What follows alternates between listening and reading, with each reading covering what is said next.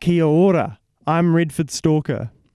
Opposition leader Judith Collins has urged obese people not to accuse government systems for their poor health choices. Collins was criticised for being heartless, totally disrespectful and unfair. Real Estate Index of New Zealand House Pricing Index has reported the national market property value has gone up 11.1% to peak at 3,100 properties, a new high. In September, the national median house price became $685,000.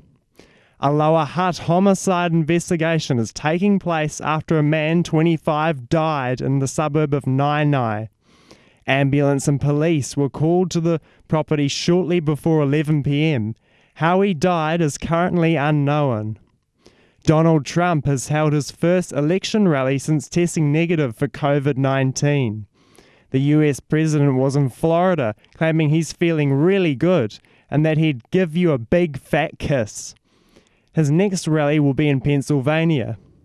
And in sport, former Wallabies fly half David Campese has declared the All Blacks quality has decreased and Ian Foster will soon be sacked.